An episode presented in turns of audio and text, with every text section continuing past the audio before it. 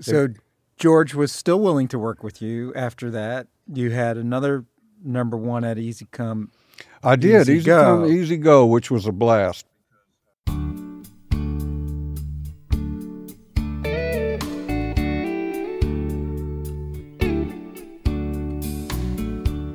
Says she's had enough of me. I've had enough of I might as well go on and set her free. She's already turned me loose. No fault, no blame, nobody done no wrong. That's just the way it sometimes goes. Sometimes two people just don't get along. And it's time to hit the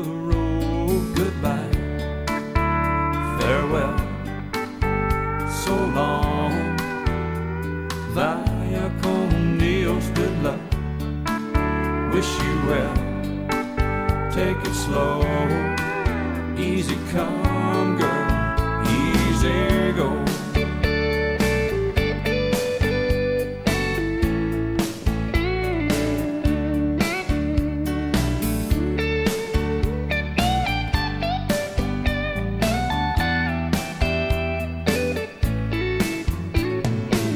We tried to work it out a hundred times.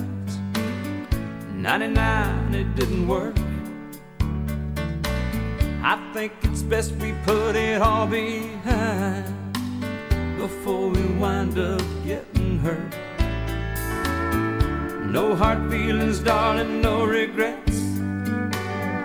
No tears and no broken hearts. Call it quits, calling off all bets. It just wasn't in the cards. Goodbye, farewell, so long. Vaya con Dios, good luck. Wish you well. Take it slow, easy come,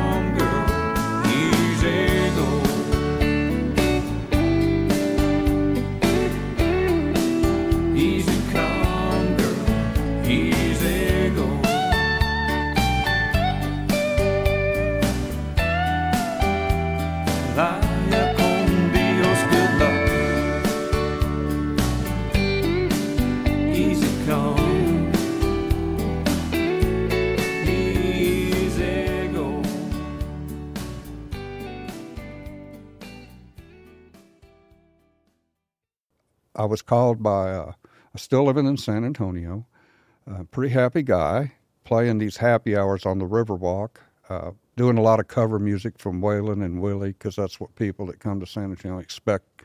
It's in a little uh, club called the Lone Star Cafe on the Riverwalk. So they kind of expect Texas music, and I was doing the Willie and Waylon, some of my own. And I got a call one day uh, after the happy hour thing from the publishers here, and they said, You need to be doing some co writing. And I didn't know what that meant because my write the, the two songs prior to that were, were both self written. I didn't I didn't know what co writing was. I just wrote them out of inspiration of my own. And so I had gotten this kind of concept about writing that if I could paint, if I was a visual artist, that I would paint. I would take these ideas and these visions in my mind or whatever I'm looking at, my interpretation of it, and put it on canvas with my interpretation. So I thought of my writing the same way. I can't paint, so I use words. I'm gonna I'm gonna take this vision and paint a picture using words. That's how I thought of my writing. And when they said co-writing is when we get you with another hit songwriter and you all get together and write a song. And I don't know if I said it out loud or it just rang in my head real loud, but it was I've never bought a painting with two signatures at the bottom of it. so it didn't make a lot of sense to me. But they said that's what we do in publishing. We we uh, think of it as networking in the corporate world. We combine resources. Another hit songwriter, their publishing company gets involved. They have connections, and we have connections. We get these things done. So it became a business venture.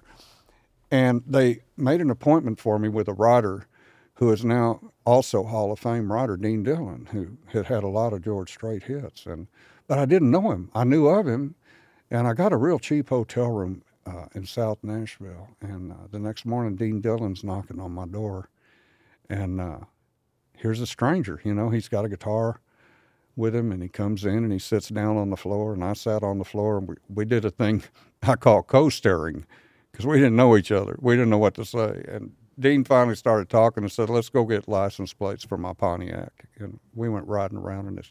He had restored a '65 Pontiac Bonneville convertible. It's beautiful. So we're we're styling. We're riding around. We go get license plates, and we start talking. And Dean's talking about a divorce that he's going through with three young children involved, and it was really wearing on him bad.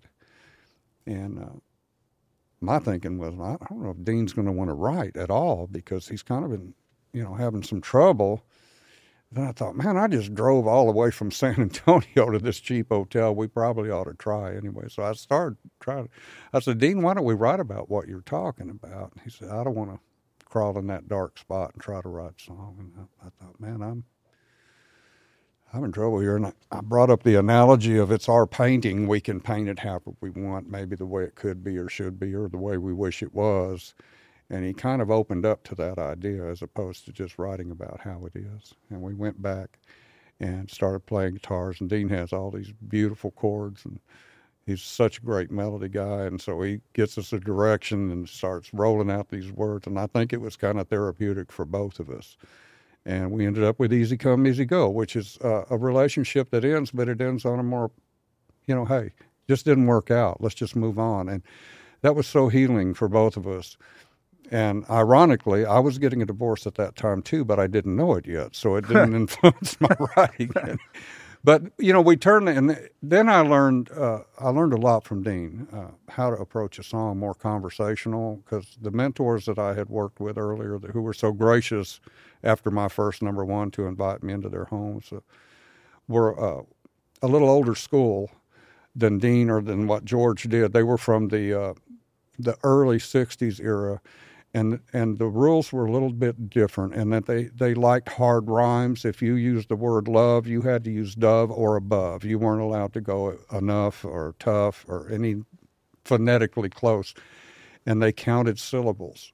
And dean just almost talks conversationally in his music and that opened up a whole new so the co-writing thing was such a great lesson like that and we wrote easy come easy go that thing went number one and uh, Dean and I, we had a big number one party on that, and Dean and I had a big time. We've been, from my perspective, really, really good friends for a very long time, and gone through a lot of changes together. And uh, Dean is doing so good now, and uh, he just keeps writing hits. He's iconic.